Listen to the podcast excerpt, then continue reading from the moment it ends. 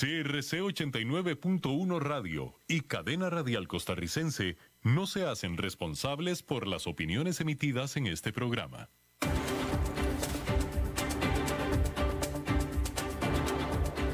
Inicia a las cinco con Alberto Padilla.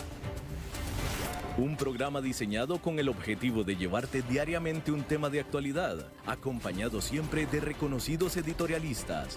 De lunes a viernes a las cinco de la tarde por C R C ochenta y nueve punto uno Radio. A las cinco con Alberto Padilla.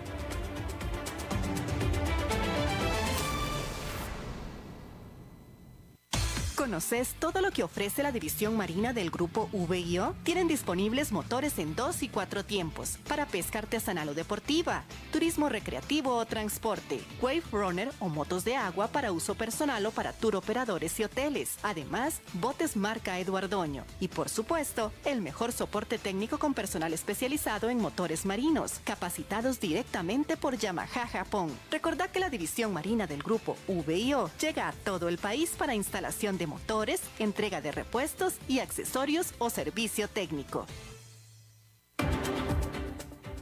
Hola, ¿qué tal? Saludos, bienvenidos a esta emisión de A las cinco con su servidor Alberto Padilla. Muchísimas gracias por estarnos acompañando, gracias por estar ahí.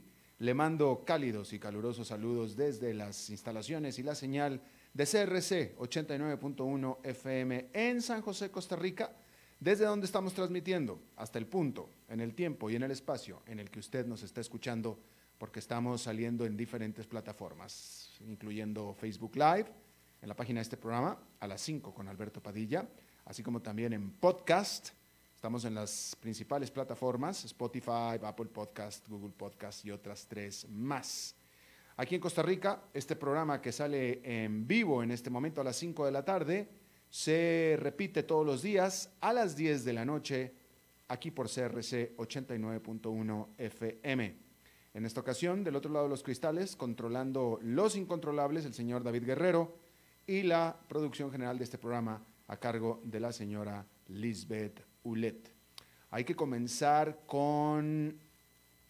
Hay que comenzar allá en Nueva York, donde esta fue una jornada con sensibles pérdidas. Pero en realidad la noticia es la volatilidad que se está dando en el mercado. Volatilidad, ayer fue un día de grandes ganancias, hoy un día de grandes pérdidas. Hay una volatilidad que, si continúa, no puede ser buena, pero en esta ocasión tocaron las pérdidas con el índice industrial Dow Jones cayendo uno coma setenta y cinco por ciento, el Nasdaq Composite con un desplome de tres coma cincuenta y dos por ciento, Hay que recordar que el Nasdaq es uno, el, el, el indicador, las acciones tecnológicas de las que más habían subido, entonces no es raro que sea de las que más caiga a la hora que caiga, como en esta, y lo mismo que el Standard Chartered quinientos, que quedó con una pérdida de dos coma cuarenta y cinco por ciento. Eso fue en cuanto a la eh, sesión de hoy. Pero con la sesión del miércoles, de, eso fue con la sesión de este jueves, pero con respecto a lo que pasó el miércoles, yo le había escrito para usted lo siguiente, es decir, lo, lo que le voy a leer es respecto de la, de la sesión del miércoles. No se esperaba que la sesión del jueves fuera a ser perdedora y mucho menos de esa magnitud. Pero de nuevo, lo que está sucediendo aquí es incluso peor que las pérdidas, es una volatilidad que está empezando a tener visos de extrema. Y decirle que ya con, los, con las reafirmaciones que hiciera Jerome Powell, Wall Street estuvo, pareció haber estado listo para reiniciar la fiesta, porque en su testimonio ante el Congreso esta semana, el presidente de la Reserva Federal aseguró a los legisladores que el Banco Central no planea aumentar las tasas de interés en el corto plazo ni reducir las compras de bonos. Sus comentarios permitieron a los inversionistas calmar su reciente ataque de nervios, reciente hasta el martes. El Dow el miércoles registró otro récord tocando la puerta de los treinta y dos mil puntos, incluso llegó a sobrepasar los treinta y dos mil, pero no cerró por encima de los treinta y dos mil. Las acciones de Tesla, que han tenido probablemente problemas este mes, subieron un seis por ciento el miércoles, pero este jueves ya perdieron de manera muy importante. El fabricante de automóviles eléctricos, cuyas acciones vuelan por la estratosfera con un precio que es mil ciento noventa y tres veces sus ganancias, se ha convertido en un barómetro del ánimo de toma de riesgos en los mercados. El miércoles, Powell entregó un mensaje cuidadosamente calibrado a los miembros de la Cámara de Representantes, reiterando que la recuperación económica tiene un largo camino por recorrer. Wall Street había estado cada vez más preocupado de que una fuerte recuperación a finales de este año pueda desencadenar un aumento en los precios de los productos a medida que la gente reserva vacaciones y se apresura a ir a restaurantes, cines y tiendas. Eso, en teoría, podría empujar a la Fed, que tiene la tarea de administrar la inflación, a retirar parte de su apoyo a la economía antes de lo esperado. Pero Powell dijo que el Banco Central monitoreará la tendencia, pero recordó a los legisladores que en realidad la baja inflación es lo que ha sido un problema mayor en las últimas décadas. No la inflación, sino la baja inflación. Y esas declaraciones fueron suficientes para que los tomadores de riesgos resurgieran, haciendo que las acciones subieran y el dólar estadounidense retrocediera el miércoles. Incluso las acciones memes volvieron a estar de moda. El miércoles, GameStop, que anunció la renuncia de su director financiero, a medida que la compañía está cambiando su enfoque al comercio minorista en línea, explotó un ciento cuatro por ciento, mientras que A M C Entertainment subió un dieciocho por ciento el miércoles. Pero de todos modos, con el, el, el, el desplome del mercado en general de este jueves, las acciones de GameStop también tuvieron una subida muy, muy importante. Y con esto, las voces de advertencia vuelven a hacer sonar la alarma. Charlie Munger, el vicepresidente de Berkshire Hathaway y socio de Warren Buffett, de noventa y siete años de edad, advirtió el miércoles que es peligroso para los inversionistas seguir comprando acciones en un frenesí solo porque los precios están subiendo, comparando el aumento de GameStop con las apuestas en carreras de caballos. Por su parte, los rendimientos de los bonos del Tesoro de Estados Unidos cayeron de sus máximos tras el testimonio de Powell, pero ahora están subiendo nuevamente, y eso se lo escribí hoy en la mañana, que los bonos están subiendo nuevamente y siguieron subiendo, y esa subida es la base del remate accionario del jueves. Los bonos subieron de manera importante y eso indica que los temores a la inflación no han desaparecido del todo y podrían continuar afectando a los mercados en los próximos días y semanas, como comenzó a pasar este jueves. Son los temores de una inflación de la mano de las cada vez mayores señales de que habrá una fuerte recuperación, un fuerte rebote económico tan pronto las vacunas comiencen a surtir efecto. Efectivamente, valga la redundancia. Y ese es el problema que está sucediendo. De hecho, el Wall Street Journal había informado en su edición del miércoles que las fábricas, la industria manufacturera de Estados Unidos no se está dando abasto con, la capaci- con, con, con, con su nivel de, de trabajo. Están teniendo mucho trabajo, mucha demanda. Y eso, eso lo, lo informó el Wall Street Journal ayer. Entonces, se están sucediendo las señales de recuperación económica, y más que recuperación económica, de un rebote económico una vez que ya la economía se libere por completo. Y eso es lo que está generando los temores sobre inflación y lo que está haciendo que suban los bonos, los precios, las tasas de los bonos, y si están subiendo las tasas de los bonos, pues entonces la gente empieza a tomar menos riesgo y se empieza, los bonos empiezan a ser un poco más atractivos, porque los bonos están dando más dinero y los bonos son muy seguros. Y entonces sacan dinero de las acciones, que son inseguros, y lo meten en bonos, a la seguridad de los bonos, que en teoría están empezando a dar un poquito más de dinero. Y ahí es como se gesta la, el remate de este jueves. Bien, cambiando de tema, ¿usted es de los que se quedó trabajando desde casa? ¿Usted es de los que todavía sigue trabajando en casa? Primordialmente o varios días a la semana. Bueno, pues decirle que una cada vez más creciente número de grandes bancos está anunciando planes para deshacerse del costoso espacio de oficinas en una apuesta de que el trabajo remoto está aquí para quedarse incluso después de que termine la pandemia.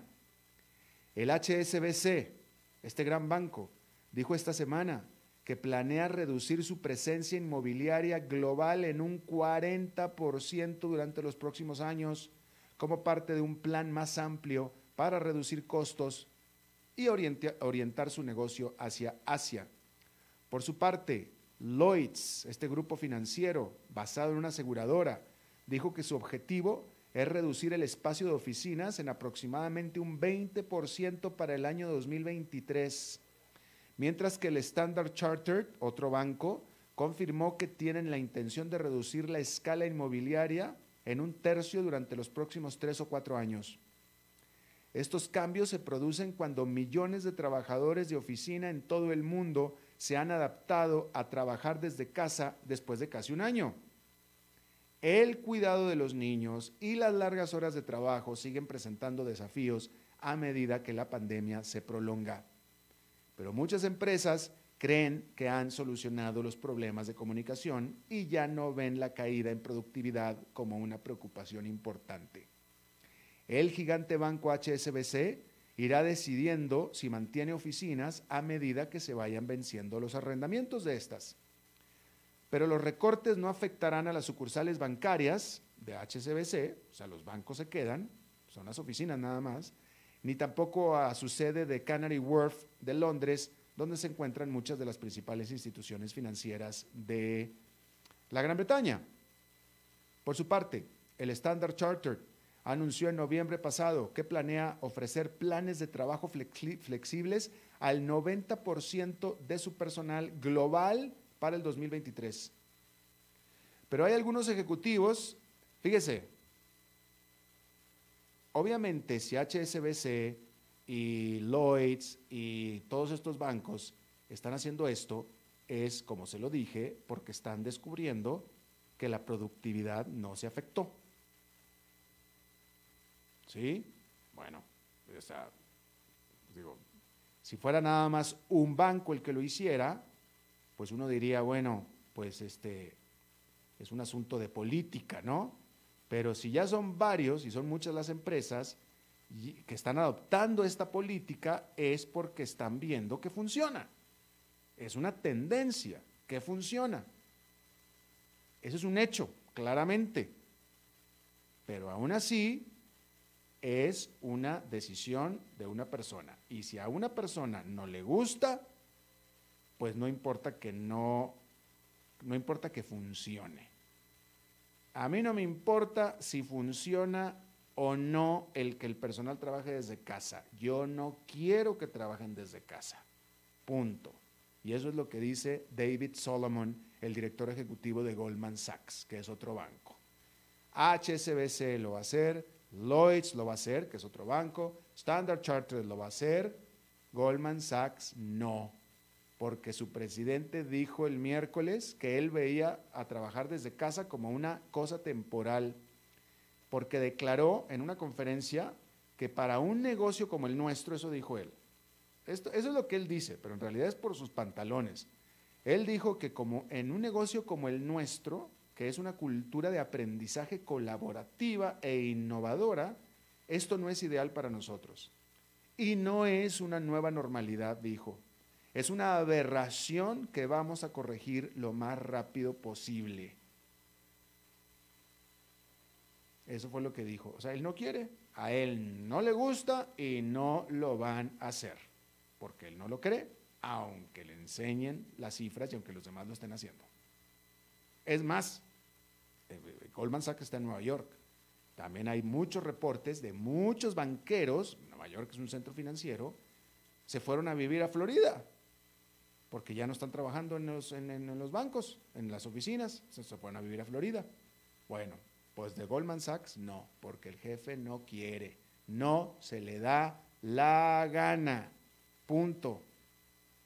Bueno, cualquier cambio a un trabajo remoto más permanente podría tener ramificaciones muy importantes para la recuperación económica de las ciudades que durante mucho tiempo han dependido de los trabajadores corporativos para apoyar a las empresas locales y los servicios de transporte. En el caso de Londres, el centro de la ciudad y Canary Wharf representaron más de la mitad de la producción económica de toda la capital británica en el dos mil diecisiete. Y pues sí, o sea, si un edificio de oficina cierra,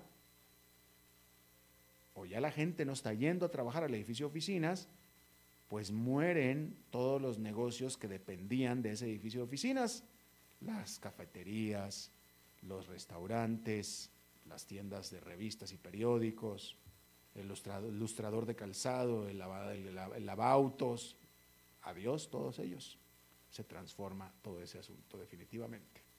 Bien. El mercado inmobiliario de Estados Unidos todavía está al rojo vivo, pero existe una creciente ansiedad sobre cuánto más puede durar la fiesta.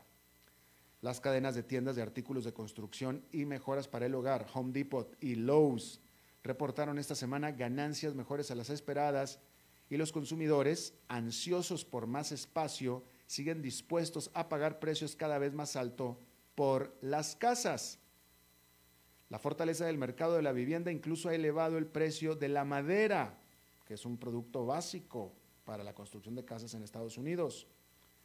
Los fondos cotizados en bolsa que invierten en empresas de madera han aumentado considerablemente este año. Sin embargo, han surgido dos preocupaciones. Las tasas hipotecarias están estrechamente vinculadas a los rendimientos de los bonos del Tesoro a diez años, que han subido a su nivel más alto en un año y siguen subiendo el día de este jueves. Cuando pedir prestado es más caro, eso puede desanimar a los compradores, obviamente. Además, incluso cuando Home Depot entregó sus resultados este martes, se negó a dar una guía de ganancias para el resto del dos mil veintiuno. Es decir, Home Depot dice: a mí no me queda claro cómo va a ser el dos mil veintiuno, entonces no puedo tener un pronóstico, así. Y esa señal de incertidumbre hizo que las acciones de Home Depot cayeran un tres por ciento, y por supuesto que cayeron más todavía este miércoles, este jueves. Sin embargo, los constructores, en general, ellos sí siguen confiando en que el boom inmobiliario no llegará a su fin todavía. Sin embargo, a medida que aumentan los rendimientos de los bonos, como este jueves, los bonos del gobierno, el sector de la construcción es un sector que vale la pena vigilar, definitivamente. Bien, la economía brasileña ha venido apareciendo en las noticias, pero por las razones equivocadas.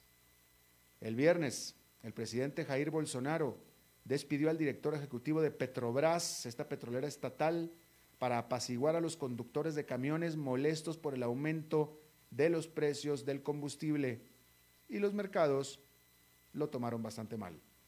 El precio de las acciones de Petrobras cayó un veintiuno por ciento, eliminando dieciocho mil millones de dólares de su capitalización de mercado. El índice bursátil de referencia de Brasil cayó un cinco por ciento y el real, la moneda brasileña, perdió un dos coma cuatro por ciento frente al dólar. Algunas de esas pérdidas se han recuperado, pero no en su totalidad. Este jueves, los legisladores comienzan a votar en una enmienda constitucional que en su forma actual, como entró, financiaría una nueva ronda de pagos de emergencia para los pobres y frenaría el déficit presupuestario. Pero los economistas temen que al final pueda aprobarse el gasto, pero no el ahorro. Paulo Guedes, el ministro de Economía de Brasil, espera que se realicen más reformas fiscales y del sector público a finales de este año. Sin embargo, su agenda liberal bien puede perder frente a las decisiones populistas de su jefe dirigidas a ganar la reelección en el dos mil veintidós. Eso es en cuanto a Brasil. Vámonos a México, porque México ha dado muy pocas noticias positivas en los últimos meses y este jueves dejó ver que esto no cambiará en el futuro previsible, porque este jueves el gobierno confirmó que durante el dos mil veinte la economía mexicana se desplomó ocho coma cinco por ciento para registrar su peor desempeño desde la Gran Depresión de los años treinta del siglo pasado. En comparación, la economía de Brasil se contrajo solo cuatro coma cinco por ciento, que ya en sí es una cifra muy fuerte. Sin embargo, el problema de México no inició con la pandemia. Incluso antes de que golpeara la pandemia, el gobierno de México había ya hundido a la economía en una recesión, con su principal socio comercial creciendo vigorosamente, que es Estados Unidos. Eso sí, el COVID diecinueve vino a empeorar las cosas. La economía de México probablemente se recuperará solo lentamente este año debido a falta de apoyo fiscal tanto para las personas como para las empresas. Apoyo fiscal que sí hay en Brasil, como lo estábamos viendo, en México no. Las expectativas de crecimiento durante el primer trimestre de este año, de hecho, ya se, redu se, se redujeron gracias a los nuevos aumentos en las tasas de infección por COVID diecinueve y al consiguiente endurecimiento de las reglas de distanciamiento social en México. Bueno, Estados Unidos ya tiene su ley de igualdad sexual, porque en Washington la Cámara de Representantes estaba votando este jueves sobre la ley de igualdad que busca prohibir la discriminación por motivos de sexo, identidad de género y orientación sexual. La legislación daría a los estadounidenses homosexuales y transgénero una protección legal importante. Pero la ley es controvertida debido a la forma en que redefine el sexo en las enmiendas a la Ley de Derechos Civiles para incluir la identidad de género en lugar de dar una categoría propia protegida a las personas transgénero. Eso sugiere que los espacios exclusivos para mujeres se abrirían a las mujeres trans. La oposición se ha centrado en los deportes, donde las ventajas otorgadas por la testosterona pueden significar que los hombres de habilidad promedio derroten a las mujeres talentosas. Los conservadores también temen que la ley restrinja la libertad religiosa, es decir, la libertad de discriminar contra estas personas. Esa es la libertad religiosa. El miércoles, la congresista republicana Marjorie Taylor Greene intentó interrumpir la sesión en lugar de votar. Pero lo más seguro es que este proceso seguirá adelante y será aprobado, pero es poco probable que pase por el Senado, donde necesitaría el apoyo de diez republicanos, y eso se ve más difícil. En Europa, durante una videocumbre este jueves y viernes, los líderes de la Unión Europea hicieron todo lo posible por no repetir los errores del pasado. Después de un comienzo con trastabilleos, la distribución de las vacunas COVID diecinueve en todo el bloque se ha recuperado. Pero el miedo a las nuevas variantes del virus significa que los participantes estuvieron debatiendo cómo garantizar la entrega rápida de vacunas en el futuro y evitar las semanas de bochornosas filas que han empañado el programa de vacunación de la Unión Europea hasta ahora. Del mismo modo, después de los caóticos cierres fronterizos de la primavera pasada, los líderes de la Unión Europea estuvieron debatiendo formas de mantener el flujo de personas y mercancías sin poner en peligro la salud de nadie. Medidas como los certificados de vacunación, que son importantes para países como Grecia y España, que dependen mucho del turismo, también se discutirán, se discutieron a medida eh, que las vacaciones de verano comiencen a asomarse, esto de los certificados de vacunación. El viernes los líderes van a continuar y entonces se van a dedicar a evaluar la estrategia de la Unión Europea en el norte de África y también en el Oriente Medio, además de cómo hacer frente a las amenazas planteadas por vecinos difíciles, como por ejemplo lo es Rusia. Bueno, déjeme informarle, ¿se acuerda usted que aquí le platiqué que aquí a su servidor, que soy yo, me cortaron la luz? La compañía de luz de Costa Rica tuvo a bien de cortarme la luz dos veces en un mes por falta de pago. ¿Se acuerda que le platiqué ese caso? Me la cortaron el nueve de enero y me la volvieron a cortar el tres o cuatro de febrero por falta de pago.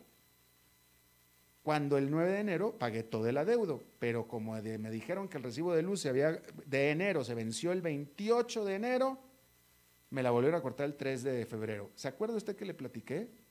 Bueno, mire esta, esta, esta es una nota de mundo escazú punto com. Escazú siendo un barrio en San José, Costa Rica, una zona, un barrio, ¿sí? Esta es una nota de hoy de, de mundo escazú punto com. Más de doscientos vecinos de Escazú se quedaron sin luz esta mañana, dice esta nota de este jueves veinticinco de febrero. Más de doscientos vecinos de Escazú se quedaron sin luz esta mañana. Dice la nota, más de doscientas personas se quedaron sin el servicio de electricidad esta mañana en Escazú tras vencer sus recibos. Algunos vecinos reportaron que tenían como fecha de vencimiento el día veinticuatro de cada mes, pero en el nuevo recibo de febrero que llega de forma digital, la fecha de corte es el veintidós. Y según el Departamento del Servicio al Cliente de la Compañía Nacional de Fuerza y Luz, se da como plazo tres días hábiles para realizar el pago. Esta fecha de febrero se da ya que este mes en particular tiene veintiocho días y fue más corto que enero del dos mil veintiuno. Los vecinos indican que estaban acostumbrados a recibir el pago del treinta y uno de cada mes para pagar. Las afectaciones se reportaron en Escazú Centro, San Rafael, y ayer se reportaron más de cincuenta usuarios en la zona de Belo Horizonte. Pues quién fuera una compañía de luz aquí en Costa Rica, ¿no? Si no me pagas en tres días, te quito todo lo que te di. Punto. Ojalá, oye, pues los bancos quisieran eso, ¿no? Imagínese que usted se... Imagínese que usted se pasa de pagar el vencimiento de la letra del automóvil por tres días y van y se lo quitan. O que no pagó la tarjeta de crédito por tres días y se la cancelan. O no pagó su alquiler de la casa por tres días y lo corren. ¿Y por qué la compañía de luz sí puede? ¿Por tres días? ¿Por tres días? Y a doscientas familias, o sea, esto no, digo, tal vez sea legal, tal vez sea legal, pero ciertamente es inmoral, totalmente inmoral. Por tres días, ¿qué le cuesta al monopolio estatal de la compañía de luz, en lugar de cortar la luz, mandar una notificación? Oiga, ya se pasó tres días, si no paga hoy, se la cortamos en dos horas, pero cuando menos avisen. Pero no, no, nada más no avisaron, cambiaron la fecha del corte y ni siquiera avisaron tampoco, cambiaron la fecha del, del recibo y no avisaron. O sea, les importa un bledo. Claro, pues son monopolio, viva el monopolio. Si para eso somos monopolio, para hacer lo que se nos pegue la regalada gana. Y es más, si sigues molestando, te la corto en dos días, no en tres. ¿Y qué? ¿Qué vas a hacer? Como lo dije la vez pasada, y aquí está, otra vez, mal, mal, terrible de la compañía de Fuerza y Luz, terrible. Totalmente deleznable. Bien, y denunciable también, y condenable. Vamos a hacer una pausa y regresamos con las entrevistas de hoy. A las cinco con Alberto Padilla. Por C R C ochenta y nueve punto uno Radio. ¿Sabías que la división marina del grupo V I O ofrece gran variedad de accesorios y repuestos? Así es, cuentan con un gran stock de repuestos para motores de dos tiempos y cuatro tiempos marca Yamaha, accesorios para botes como direcciones hidráulicas, defensas, remos, aros y chalecos salvavidas, bombas de achique, cables de mandos, entre otros. Además, en la boutique podrás encontrar ropa, gorras y otros accesorios marca Yamaha. Puedes visitarlos en sus tres sucursales propias en San José. Si Sierpe de Osa y Playas del Coco, o en sus dos distribuidores en Limón y Punta Arenas. Cuidémonos más. Cada día falta menos. Tengamos paciencia. Sabemos que al final juntos lo vamos a vencer. Recordemos que en esta época de COVID diecinueve hemos logrado hacer cosas que alguna vez creíamos imposibles. Resistamos un poco, que cada día estamos más cerca de reencontrarnos. COVID diecinueve, un problema de todos que resolvemos cada uno. Un mensaje de la Cámara Nacional de Radiodifusión, Canara.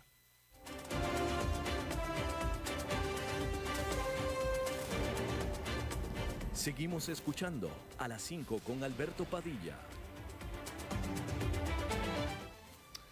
Bueno, muchísimas gracias por eh, continuar con nosotros. Eh, bueno, qui quiero estresar otra vez, quiero estresar más el, el tema de, de, de, este, de, la, de la compañía de luz, porque o sea, realmente es, eh, es pasmoso. O sea, es, ahora, eh, como, como se lo decía yo, que me la corten a mí, yo no tengo problema, yo, yo, yo no tengo problema, pero hay, hay mucha gente que tiene en casa alguna situación especial, algún enfermo, bebé, este, alguien desvalido que necesita de la energía eléctrica y que te la corten sin avisar. O sea, yo, yo, yo estoy de acuerdo en que te corte la luz y no la pagas, pero hombre, un mínimo atención al cliente, un mínimo atención al cliente. Ya ni siquiera pido una llamada amable, no, no, que sea una llamada terrible, pero cuando menos llamen para decir, óyeme, desgraciado, si no pagas la luz te la corto en dos horas, pero cuando menos que avisen. No, simplemente, ¡puc!, se va, se va la luz, así, pam, como si nada. Y en este caso no saben, ni, ni, ni se supo por qué. Bien, ahí está. Vamos a cambiar de tema completamente. Vámonos a Panamá, donde Panamá está comenzando. Primero que nada, Panamá fue uno de los países eh, más afectados por la pandemia. Venía siendo, Panamá por mucho tiempo fue el país que más creció en América Latina, eh, año con año. Después cayó la pandemia y tuvo fuertes problemas Panamá, como cualquier otro país, pero Panamá en particular le afectó duramente, y ahora ya está empezando el proceso de vacunación y tengo entendido que todavía hay hasta algunas restricciones. Yo le agradezco muchísimo a mi buen amigo Eduardo Quiroz, él es el presidente del diario La Estrella de Panamá, fue viceministro de Finanzas, miembro de la Junta Directiva del Canal de Panamá, fue también. Eduardo, te saludo con mucho gusto. El placer es todo mío, Alberto. Un gusto saludarte, saber que estás bien y estar con tu inteligente audiencia. Oye, gracias. Este, dime una cosa, ¿qué, qué tipo de restricciones o de, de, de confinamientos continúan todavía en Panamá, si es que continúan? Como bien dijiste, Panamá estuvo muy afectado por, por el COVID, sobre todo Ciudad de Panamá. Siempre recordemos que en este país la mitad de la población vive cerca de las áreas metropolitanas y el, en el resto, en el, la otra mitad en el resto del país. Entonces, eh, estuvo fuertemente impactado, digamos, el área metropolitana, y las medidas de cuarentena y restricciones fueron, fueron grandes y largas. Solamente será hasta el próximo fin de semana, no este, sino el siguiente, el, del, el, el primer fin de semana de marzo, en el que habrá eliminación de la restricción de movilidad los fines de semana, y se eh, alargará la, el toque de queda hasta las once de la noche. Con eso te digo el nivel de restricciones que hemos tenido. Ya, y ya comenzaron las vacunas, las vacunas, la, el proceso de vacunación. Sí, efectivamente.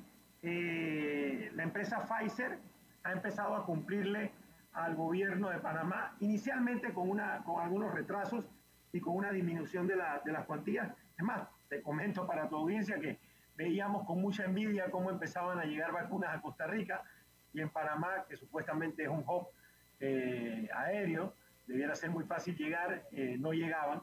Eh, sin embargo, sí, desde la semana pasada, antepasada, perdón, ya han empezado a llegar regularmente cerca de entre sesenta y setenta mil vacunas semanales, con lo cual ya hoy está completamente eh, vacunado todo el sector salud y se ha empezado con, lo, con los adultos mayores. Ah, muy bien. ¿Y este problema que hubo con, el, con el, eh, la provisión de las vacunas fue un problema de Pfizer? Sí, efectivamente, de Pfizer. Bueno, al final no sabemos bien el contrato, cómo se negoció, porque al igual que la mayoría de los países es de acceso restringido, pero sí, el, el, el problema fue Pfizer. Ya, ya, ya, ya. Bueno, ¿y cómo luce entonces? Eh, tú, ¿Ustedes esperan que Panamá vuelva a recobrar? Bueno, había caído mucho en términos panameños, pero de todos Panamá venía creciendo muy por encima del resto de América Latina. Eh, eh, una vez que la economía se reactive, ¿ustedes están esperando eso, una reactivación importante? Tú eres un conocedor eh, de la economía panameña y sabes que, digamos, los números de Panamá hasta el dos mil diecinueve eran números realmente impresionantes, ¿no? Uh-huh. Evidentemente, con, con esos mismos números fue la caída. Panamá ha tenido una caída entre, se habla que entre el nueve y el quince por ciento del P I B en el dos mil veinte. Ya el dos mil veinte se preveía como un año donde iba a haber alguna contracción. Entonces, más bien lo que ha hecho la, la pandemia ha sido eh, ahondar eso. Entonces, ¿cuál sería la proyección a hacer? El gobierno está apuntando a dos o tres sectores fundamentalmente. Uno, la reactivación de inversiones en infraestructura. La semana pasada se puso el, el inicio de lo que es la línea tres del metro, que sería el que va, digamos, el que uniría el centro de la ciudad con el área oeste, la ciudad de Raiján y Chorrera, que están del otro lado del Canal de Panamá. Mm. Es un proyecto, digamos, complejo, pero que podría significar eh, de manera importante un aporte a la economía en el sector, digamos, de, de empleos. Luego, eh, la apuesta sobre las, sobre las zonas francas, una ley que, que se había aprobado y que estaba pendiente de, de implementar. Ha habido un, un, un aporte importante en ese, en ese sector, se podría mencionar después, digamos, incluso hay una muy cerca de la frontera con, con Costa Rica. Y, eh, y, un tercer, y una tercera apuesta en la que Panamá tenía una alta deficiencia, hay que reconocerlo, que es en todo lo relacionado con eh, la transformación digital. Entonces, esa apuesta, yo, yo me atrevería a decir, y esta es una opinión muy personal, pero yo me atrevería a decir que es probablemente la más importante, porque es donde estaba la falencia más grande. Entonces, y requiere una, una visión eh, integral, desde el punto de vista del sector privado, pero desde el punto de vista del sector público también. Y, y, la, y la, eh, eh, ya es una reforma, ya se hizo, y, es, y se hizo de la manera que se necesitaba, es, es, es, es integral.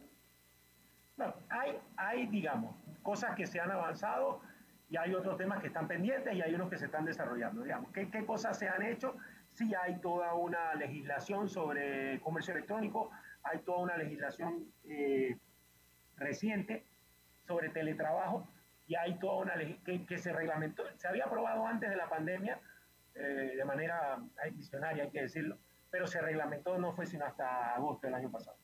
Y luego hay algunas eh, legislaciones pendientes como, eh, que, que no son fáciles, no, no lo han sido en otros países eh, y, y no lo van a hacer en Panamá, como por ejemplo todo lo relacionado con eh, la regulación tributaria de, eh, del comercio digital. Eh, allí hay un, un, un escollo importante sobre el cual todavía estamos, digamos, todavía en embrión. Claro. Cuéntame sobre esta, sobre las zonas francas, eh, eh, sobre las zonas francas. Se están haciendo, según tengo entendido, tres muy importantes, pero de todos modos ya Panamá ya tenía sus zonas francas desde antes, ¿no es cierto? Sí, claro, Alberto. Hay, hay algo. Panamá tiene, a ver, y sin, y sin esto pecar de, de inmodestia, ¿no? Pero Panamá tiene una experiencia importante en, en este tipo de, claro, de negocio, ¿no? Zona Libre de Colón, este gran éxito, imagínate, inventado en la década del cuarenta del siglo pasado, que suena hablar como de la prehistoria, ¿no? Uh-huh. Pero eh, que tuvo su, digamos, su boom excepcional en los setenta, ochenta, incluso bien avanzado en los noventa. Ya en los dos mil empieza un poco a declinar y hoy efectivamente el modelo de zona libre ya está un poco, eh, digamos, anquilosado. Entonces, lo que, la proyección de las zonas francas es a, apalancarse en esa experiencia panameña, apalancarse en la conectividad del país, que sigue siendo, eh, digamos, un, un pivote importante, y por el otro lado, apalancarse en que hay una región de la cual eh, Panamá podría obtener beneficios y podrían estos beneficios ser en, en, en, en bidireccionales, que es la región centroamericana. Entonces, hay una apuesta a eso eh, que todavía tiene mucho por avanzar, está solo iniciando, pero sí es una de las grandes apuestas que ha surgido a partir de la, de la pandemia.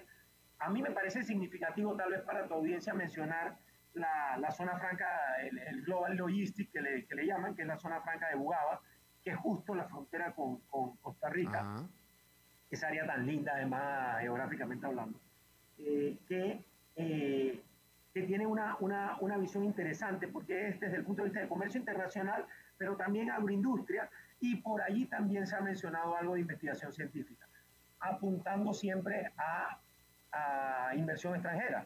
Entonces, creo que podría tener un impacto más allá de Panamá, incluso eh, en la región centroamericana. Interesante. ¿Esto sería cerca de ahí, del área de Boquete? Sí, un poco más abajo, ¿no? Mm. Un poco más abajo. Sí. Boquete ya más hacia la montaña, eh, un poco más abajo, más cerca de la de, del área de la frontera con ya. Interesante. Y hay que decirlo. Yo me imagino, Alberto, me, todos nuestros países están apuntando a, a captar inversión extranjera, porque toda esta pandemia significó un frenazo absoluto de, de ese tipo de proyectos. Entonces, generar una, un entorno eh, que brinde posibilidades de innovar es, yo creo, que una buena apuesta. Ahora, esto hay que hacerlo con transparencia, con claridad, claro, con... Eh, Y con, y con amplitud. Yo creo que hoy en día ya no podemos seguir apostando a, a, a visiones eh, supernacionales, ¿no? Hay que, hay que tratar de integrar. Claro, claro. Ahora, eh, Eduardo, eh, una cosa que me llamó muchísimo la atención es eh, Panamá, tan, espe tan, tan especializado que se ha hecho en cosas muy especializadas, valga la redundancia, especialistas en logística, especialistas en, en, fin en financiero, mundo financiero, zonas francas, como estamos hablando en este momento, eh, eh, con un crecimiento brutal eh, eh, en términos latinoamericanos, y de pronto, en pleno siglo veintiuno, cuando ya en muchos sentidos era una economía muy moderna, insertada en una región de, de productos básicos, Panamá se aboca ahora a la minería. ¿De dónde salió eso? Sí, sí, sí, sí. Interesante, ¿no? Eh, interesante. Tío, habría que decir algo también, Alberto, porque no quiero dar la impresión, sobre todo porque sé que la calidad de tu audiencia, no quiero dar la impresión de un país que no, que está camino a la pospandemia eh, con un camino de, de, de oro. No, no. Acá hay temas complejos, como la presión de la deuda pública, como todo este tema de las listas negras, que después se puede mencionar, etcétera. O sea, no, no quiero no ser en esto objetivo, ¿no? Mira, la minería es interesante porque es una apuesta eh, que no estaba en nuestra tradición, incluso exacto, a finales del siglo pasado, más bien había cierto rechazo eh, a ese tipo de proyectos, pero se ha ido abriendo un camino y sobre todo ha tenido unos niveles de inversión impresionantes. Estás hablando de, de que desde el sector privado probablemente es la inversión más grande, son casi que siete mil millones de dólares invertidos. ¿En qué, en, qué tipo de minería? Minería de cobre, cobre Panamá. Cobre. Que es una, es, es, ¿Y el, el es cobre una está minera, en precios? Digamos, el, basada en eh, Australia, una casa matriz. ¿Y el cobre está en precios históricos ahora? Y con precios históricos, exacto, que, que más bien apunta. Y con un reto enorme para el país porque... Digamos, toda esta primera fase se ha ido cumpliendo, pero ahora hay que renegociar los contratos. Entonces, desde un país que, como bien señalas, con poca experiencia eh, y enfrentado a estos colosos que son estas empresas, pues será ciertamente una negociación interesante. Pero ha tenido unos niveles de inversión significativos, significan cerca de cuarenta mil empleos directos e indirectos, y el impacto en el P I B, en el Producto Interno, es, es de cerca del tres coma cinco por ciento. Wow. O sea que es significativo. Claro. Wow. ¿Dónde, en qué región del país están estas minas? En el área de Donoso, Boquete, este es el área de, hacia, hacia el Atlántico, cerca del eh, final de la frontera de, con, de Colón con Veraguas. Ya, ya, ya, ya. Bien, interesante. Eduardo Quiroz, mi buen amigo, presidente del diario La Estrella de Panamá, me dio muchísimo gusto platicar contigo y gracias por tomarnos el tiempo. Al revés, todo el gusto es mío, como siempre. Ok, gracias. Eh, bien, bueno, este, hoy es jueves y hoy tocaría el segmento de Fernando Francia, pero hubo un cambio de logística y Fernando Francia estuvo el miércoles. Y entonces lo del miércoles lo tenemos este jueves. Así es que este jueves se une, bueno, viene con nosotros. Nosotros vamos al programa de nuestra estación hermana noventa y cuatro punto siete porque ahí está nuestra corresponsal de asuntos importantes, Maritza. Deme a donde ya yo cruzo pierna para hablar con vos, con tus oyentes, con los míos, con los tuyos, con todas. Hola, Maritza. Mi vida hermosa. Mi pequeño taco mexicano. Mi amor. Mi pequeño príncipe Alberto. ¿Cómo estás? Príncipe Alberto, exactamente. ¿Cómo estás? Mi amor divina. Hoy, sí. eh, hoy, hoy exageré. Hoy estoy tan linda. Pero más que linda, estoy atractiva. Sí, estoy, no, no, no, no, no puedo discutirte a nada de eso, definitivamente estoy totalmente convencido. No te he visto el día de hoy, pero me ima te imagino. Bueno, es porque vos querés, porque estamos muy cerca. Te voy a decir algo. Dime. Y, como siempre, invito a la gente que diga, ay, qué Maritza más jetona, a que busquen, porque lo que siempre digo está pasando en el mundo. Albertito. Aquí estoy, aquí estoy, todo ah, bueno. oídos, todo oídos. Fíjate vos, te voy a decir algo que está pasando Ajá. Este, en el Medio Oriente. A ver, ¿qué está pasando en el Medio Oriente? Fíjate que se ha armado un revolú, porque una mujer afirma haber quedado embarazada, no es en el Medio Oriente, perdón, este, por una ráfaga de viento en Indonesia. Una ráfaga de viento pasó y quedó embarazada. No, entonces, Ay, vida, entonces, no, entonces no, ma, Maritza, no puedes venir a vivir donde yo vivo porque entonces vas a quedar múltiple embarazada. Es que yo no sé si te has fijado el ventolero que hay ahí. Pero fíjate que esta chiquilla, pobrecita mi amor, se llama Siti Zaina. Y esta chiquilla casi nadie le cree, pero ella sí, no se cansa. Estoy seguro que nadie le cree. Over and over and over again su historia. Esta chica tiene veinticinco años y ve, veme lo que ella asevera, que luego de rezar, un golpe de aire azotó su vientre y la embarazó. Uh-huh, claro, sí. ¿Y cómo se llamaba ese golpe de aire? Este, no, Pe Pedro. Espérate. Ahora, yo oigo esta historia y eh, Robertito, ayúdame con eso. Y, y, y, y yo pienso en esta canción. Yo oigo esta historia y, y, y yo pienso en esta canción. Blowing the Wind. Dust in the Wind, chiquillos, como un polvo en el viento, acá ya. Alberto, poneme atención. Esta mujer dice y asegura, no, pero espérate, es que ya ella, pobrecita mi chiquita, ella ya, ya tiene otra chiquita. Ah, ok. O sea, no, madre primeriza. Ah. Entonces, este, y veme, veme, este, Albertito, cómo es el mundo en diferentes lados. Aquí, yo cuento esa historia. Y la gente me va a decir, Maritza, te resbalaste en una cáscara de qué, ¿verdad? Pero fíjate que allá este, ha causado tanto revuelo que la policía ya ha empezado a investigar el caso. ¿Pero qué, qué, qué elementos? ¿Cómo, cómo, ¿Cómo dice que sucedió eso? ¿Cómo puede ser posible? O sea, ¿qué, qué, bueno, qué? Ella dice que una, como te digo, una ráfaga de viento, de repente la sopló, la golpeó y llegó hasta su útero. O, ojo, ojo, qué lindo. Pasaron quince minutos y su vientre empezó a hincharse paulatinamente. A mí me pasa eso cuando como frijoles. Ay. Pero esta chiquilla dice que fue una ráfaga de viento. Sí. Y dice que al cabo de una hora empezó a sentir aquellos dolores de parto y dio a luz.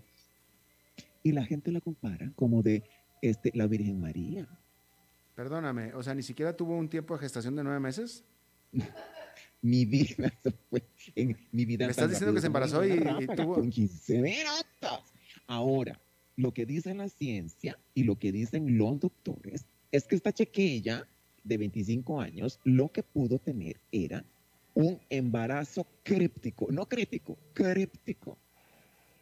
Que es este: se tiene un embarazo eh, que se presenta cuando la mujer no sabe que está en gestación. Y este, de, pasan los meses, casi no tiene su pancita, este, y de repente, pues, ay, tengo que parir, pero ¿cómo? ¿En qué momento me embaracé? Sí, claro, claro, que ya estaba embarazada y ni cuenta se había dado. Exacto. Esa, esa, esa, exacto. Eso sí ha sucedido.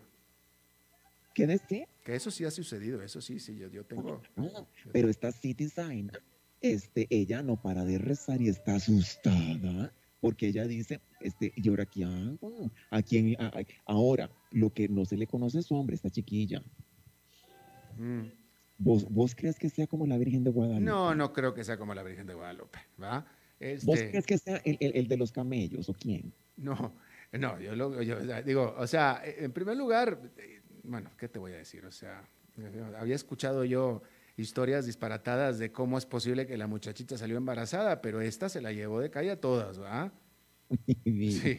o mi sea, vida, yo estoy preocupada porque me he visto un poquillo. Oye, eh, digo, rellena, sí. cuando, cuando menos dijo que fue, el, eh, o sea, pues digo, porque las más descaradas te dicen, no, es que es tuyo, cuando no es cierto, ¿ah? Pero esta no, es que esta fue el viento. Esto fue el viento. Sí, ¿cómo no? Este, yo estoy eh, eh, eh, boquiabierta. Estoy boquiabierta. Y vos te imaginas que divino como, como yo me imagino que, ay, yo no sé, como, como, como la ráfaga que, que de repente que yo diga, me poseyó, no, la, me hizo suya. No, la, la, la ráfaga preñadora. La, sí, vos te acuerdas que antes sabían que no se decía ráfaga preñadora, se decía otra cosa voladora, cuando sí. todo el mundo de repente salía embarazado. Exacto. Oye, pero, no, pero... Mira, este, ahora, vos sabés que eh, Indonesia es un país este, con una gran cantidad de gente de la religión musulmana. Ajá. Entonces, eh, ellos son muy conservadores con respecto a las mujeres. Por eso, y, y, y bueno, respetando religiones, porque eh, ese tema es, es delicado. Pero vos sabés que ellos este, de, tienen como diferentes creencias. Entonces, para que se abra un caso policial para investigar esto, chiquillo, yo, yo digo, algo pasa.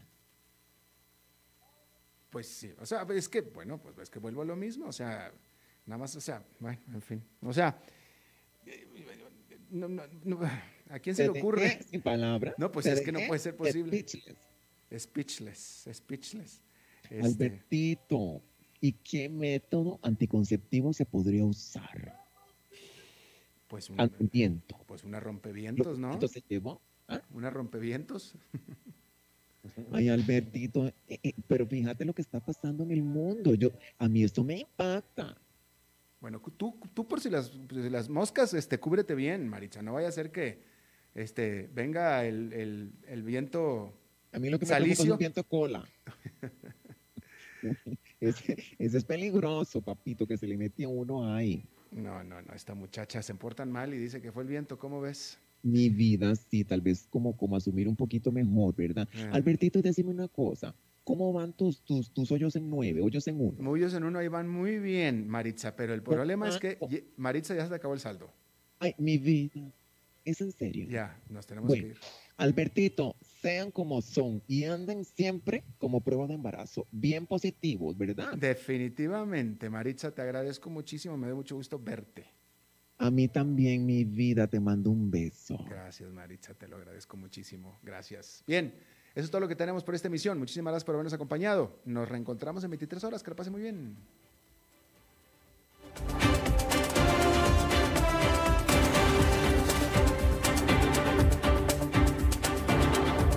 Concluye a las cinco con Alberto Padilla. Un programa diseñado con el objetivo de llevarte diariamente un tema de actualidad, acompañado siempre de reconocidos editorialistas. De lunes a viernes a las cinco de la tarde por C R C ochenta y nueve punto uno Radio. A las cinco con Alberto Padilla.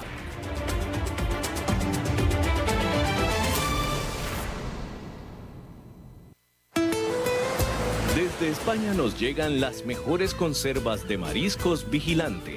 Pulpo, sardinas, mejillones, calamares y muchas otras presentaciones más. Cosechadas directamente desde el Mediterráneo, ricos en aceite de oliva y omega tres. Productos Vigilante, la salud viene del mar.